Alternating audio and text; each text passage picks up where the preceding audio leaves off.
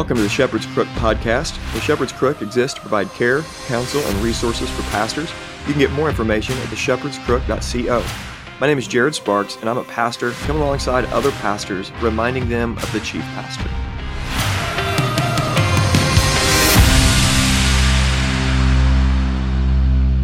Welcome to the Shepherd's Crook podcast. This is episode 158. Hope everybody is doing good out there. We are well. I'm going to shoot a nice buck after this. Uh, it's Tuesday. I guess I'm going to just start recording on Tuesdays because that's apparently what's been happening. Yesterday, I was out in a tree stand with Ransom, and we saw a really nice buck, a few does, called a doe in actually, just couldn't get a shot on her. And I'm going back this morning because I am going to get that buck. I'm pretty confident anyway, so I'll have a story to tell you at some point here in the near future, hopefully. But I'm going to get this guy and whether it's today or sometime here in the next month or two. But he was a nice one. He was, an, I think he was a three or four year old. But anyways, before that, I got to tell you about G3, and then we're going to talk about the doctrine of election. But let's go ahead and pray as we always do. And guys, I don't pray in an arbitrary manner. I pray because we need to pray. We have to come before the Lord because He's our Father, and we want to come to Him and acknowledge Him, and then ask for His help, and then trust that the Holy Spirit's going to lead us. Let's pray. Lord, we just need your help. We, we really do. We thank you, Jesus, that you taught us to pray. And we come to our Heavenly Father. And Father, we ask you to help us, to lead us. Holy Spirit, point us to Jesus.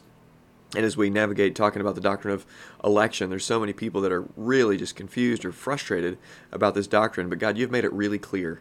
Help us to not make things that are clear unclear because we don't like them. And so let's just be faithful to what you have to say, and then trust that you're just and you're and you're right. And uh, God, I thank you for what we're talking about today because it's so awesome. We love you and we praise you. It's in Jesus' name we pray. Amen. We are talking about the doctrine of election. We're going to be in Romans chapter 9 because in Romans 9 and then its next chapter, Romans 10, we have the clearest expression of the doctrine of election in all the Bible. It's not the only. The doctrine of election, once you see election, you see it everywhere. I mean, you just see it all over the place in the scriptures about what God has done to choose to save sinners. But first, G3 conference. We went to the G3 conference, our elders and wives, and we had some. Uh, I think it was uh, two elders. Yeah, Andy and Andy and George were not able to come because uh, Andy had the COVID, and George and Casey just had their baby, baby number four. No, no, no, baby number, yeah, baby number four. And uh, we get so many babies running around, I lose count on who has how many and I'm I'm pretty decent with the names, but sometimes it can be difficult. You know what I'm talking about, pastors. But we had a great time with our elders and wives, and we went down to G3, and it's just a bunch of rowdy Baptists, and met people and had a good time and laughed, and it was awesome. It's one of those things that you walk away from and you just thank the Lord for because it was so great. Jordan and I, we brought Providence along, and Providence did a really good job it was hard for her. It was long days. We actually didn't get to hear John MacArthur live because we had to go back to the Airbnb to watch it there with everybody because we were just so beat from the day. We were walking with Providence. Either Jordan was holding her or I was holding her the whole time. So even though it was great that she was there with us, that can be tiring. And I tell you what, being in a conference and sitting through five or six sessions in a row, that can be exhausting if you get a chance, I'd encourage you to watch the sessions. They were really good. And overall, you know, at a conference, some of the best things are just hanging out, meeting people, and having a good time at the bookstore. Got to spend time with Pat at Banner of Truth a little bit and meet Jeff Johnson from Free Grace Press. And we worked on a deal, hopefully, of partnership with them here in the near future. So be on the lookout with that. I'm trying to work out on a work on a deal where we do a giveaway and a percent discount and also something really interesting in the works of the Banner of Truth. Tried to get MLJ Trust and the Banner to work on getting the Ephesians series published in the United States. It's never been published in the United States through the Banner of Truth because the rights are held by Lady Catherwood or somebody within the MLJ Trust. And so we're trying to get that worked out. And it was neat that I got to be a part of that conversation between Pat and the Trust. It was just really cool. Pat is the Banner of Truth guy. All right, now let's talk about the doctrine of election. Let's change gears here. Now, this doctrine has been maligned, it's been called confusing or controversial. And let me just say a few things up front, and then let's just see if that's not true as I work through this. I think the doctrine of election is one of the clearest teachings in all of the Bible. I just think it's really clear. Uh, I think it's really difficult for a lot of people at first because grace always is. Grace offends before it delights. Now, many have said that, but I think it's so true. And when we talk about election, we're talking about the grace of God. We're talking about God doing something that He didn't have to do. In fact, we're talking about God doing something that not only did He not have to do it, we were ill deserving of Him doing it for us. I mean, we, we didn't deserve anything from God because last week we talked about the sinfulness of mankind. The universal sinfulness of mankind is on display throughout the whole world. It has been since the beginning of time. And without getting into the infralapsarian versus super, superlapsarian debate, what we do know is that all of mankind chose to rebel, and we were all with Adam that day in the garden. You know what? God decided to do something, and He chose a bride for his son. He chose to save people before they were even born, before the foundation of the earth. This is Ephesians chapter 1, but we're going to specifically look at Romans chapter 9. And what I want to do beforehand is do a couple affirmations, or at least one affirmation, before we get into the objections that we see right in chapter 9. And I just want to say on the front end, a lot of times people push back against the doctrine of election because they run with philosophical conclusions that the scriptures don't bring us to. And so the idea is if, if God elects or chooses who's going to be saved, then why do we need to evangelize? How can that even be a thing? And we get into these philosophical knots that the scriptures don't invite us into, but philosophy does. And one of the things I said last week is that biblical theology is so much better than philosophy because we get to say yes and yes so often and get invited into mystery so often because the scriptures invite us into this mystery. Because in Romans chapter 10, we hear these words, and this is one of the reasons we're gonna we, we hear an objection about well, this is for the nations. This is about nations. This is, is not about an individuals. But the next chapter, chapter ten, says everyone who calls upon the name of the Lord will be saved. Is that specifically directed to nations or to individuals? Well, that's directed to individuals. That's talking about individual repentance and faith. So evangelism matters, and the scriptures are clear from one chapter to the next that election does not mean evangelism doesn't matter. The second affirmation that I want to talk about that to be saved, it requires not just election, but because of that election, the fruit of that, and this is this chain reaction, the order of salvation, this chain reaction that God has set in place that you see at the end of Romans chapter 8, is that those who are elected come to the point where they have to repent and believe. And those who are truly born again will be saved. It's not like you can be born again and but not a part of the elect. Okay? The elect and those who are born again those who are born of the Spirit, those who are circumcised of heart, are the exact same group. It's a one to one comparison. So there is no idea that, well, what if you believed and repented and followed Jesus your whole life and found out you are not elect? Well, there's no such thing as that because those who repent and believe and follow the Lord Jesus Christ, it's a one to one comparison. Those are the elect. It's a chain reaction. All that God has chosen will come to him. Okay, so now Uh, there's a lot of things that I've already said, like even that, all that God has chosen will come to him. That comes directly from Romans chapter 6. All that the Father has given me will come to me, and whoever comes to me I will in no way cast out. Or not Romans 6, that comes from John 6. But there's a lot of things that I'm, I'm saying here that I want to want you to see in Romans chapter 9. And let's just talk about the doctrine of election from this chapter and then connect some of these dots, okay? Verse 6 But it's not as though the word of God has failed, for not all who are descended from Israel belong to Israel. Pause. This verse gives us insight into an Israel within Israel. Not all Israel is Israel. You have the natural bloodline of the Jews, and then within the natural bloodline of the Jews, within that chosen people, apparently there's an Israel within Israel. Verse 7 says it in a different way. And not all are children of Abraham because they are his offspring, but through Isaac shall your offspring be named. Then in verse 8, this means that it's not the children of the flesh who are the children of God, but the children of the promise who are counted as his offspring, that are counted as offspring. Those are some pretty astounding statements. Within Israel, God's chosen people, everyone was chosen in a general way, like the ethnic Jews were God's chosen people. We all know that, right? That was the people of God in the Old Testament. But here we find that within Israel, there was another Israel. There was a subgroup, an Israel within Israel. There were children of the promise within the children of the flesh. So even though that there were people like in like in John chapter 8 or just in the Gospels in general, when John the Baptist was talking to them or Jesus was talking to them, he would say, Hey, just because you're a child of Abraham according to the flesh doesn't mean that you're actually a child of promise. It doesn't actually mean that you're a child of God. And this is an important distinction to make as we get down to the rest of this chapter because when we get into Jacob and Esau, we have to understand that they were both naturally Israel. They were both children of Abraham. Jacob and Esau were both of the chosen nation. And yet, we have this example of a nation within a nation within these two people. So, how do you end up being a child of the promise? That's the big question. How do you become a child of the promise? We don't want to be just in the natural bloodline of the Jews. We don't just want to be the visible church, just saying we have a confession of faith and not actually being born again. We want to be children of the promise. And we're going to be told how that happens. How does the Israel within Israel become the Israel within Israel? How do you become a child of the promise? And this is where we're going to get to this doctrine of unconditional election. The conditions are only within God, they're not within men.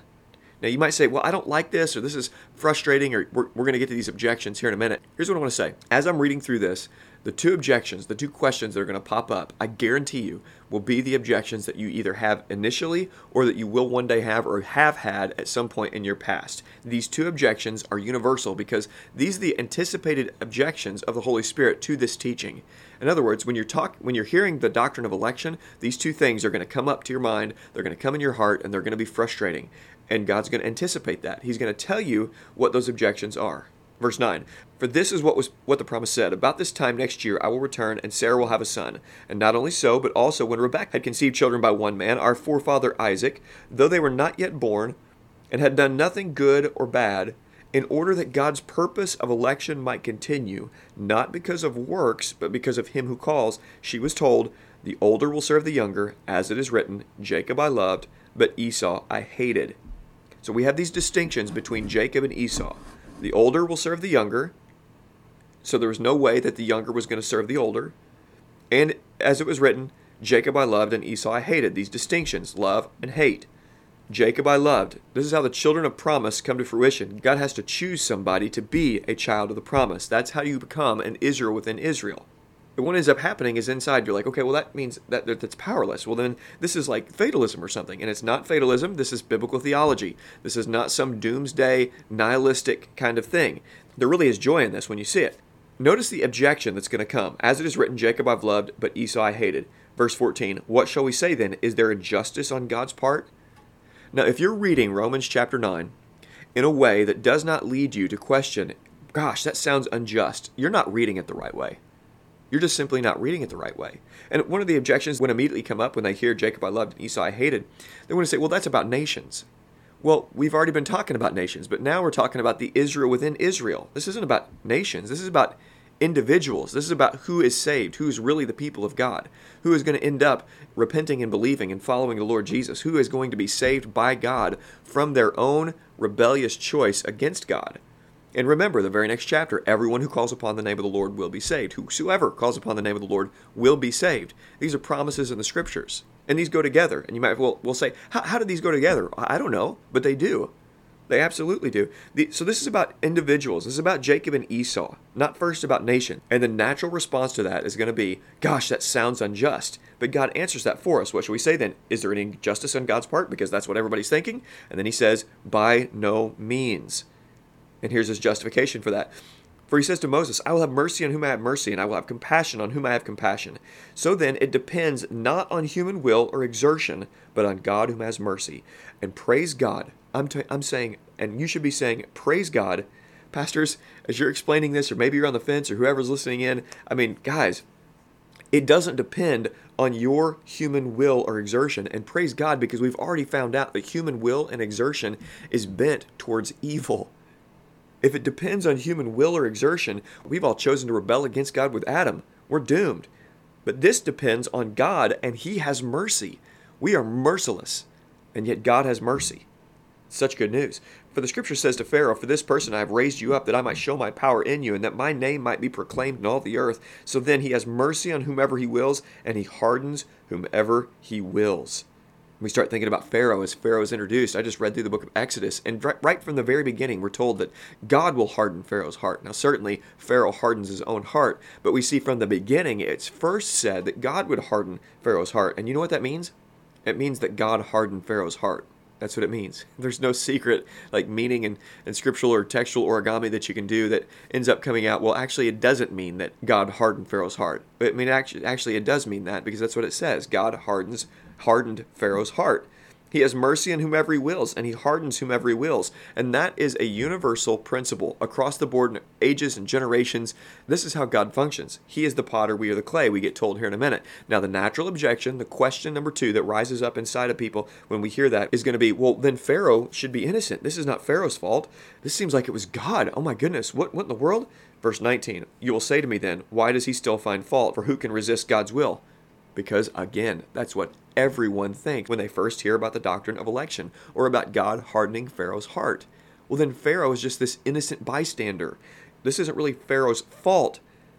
So then the question is, why does God still find fault? For who can resist his will? Verse 20. I love this. This is just what we get to the question. It's not like we get this philosophical answer back that just makes everything clear to us, but we get thrown on the bigness and the glory of God.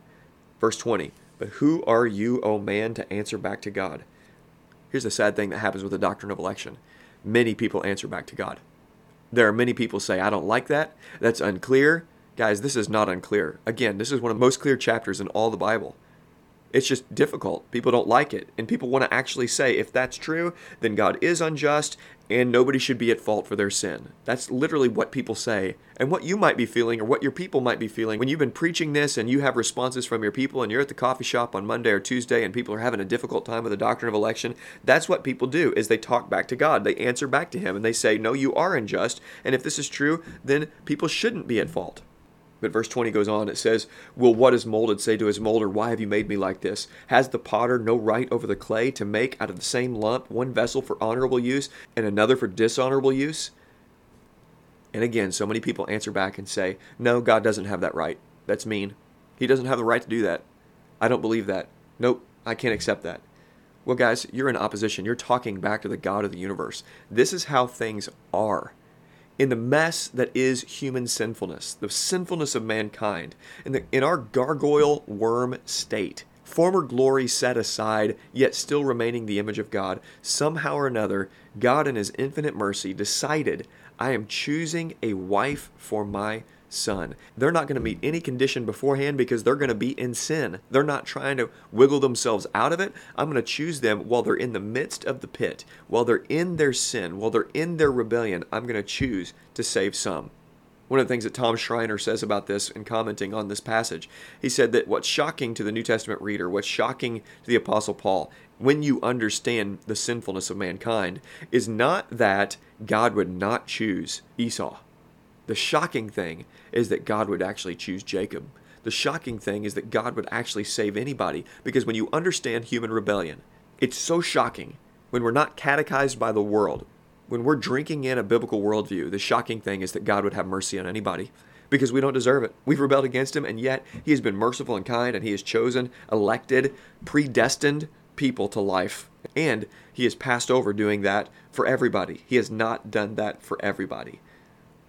And he did this in order to make known the riches of his glory for vessels of mercy, which he prepared beforehand for glory.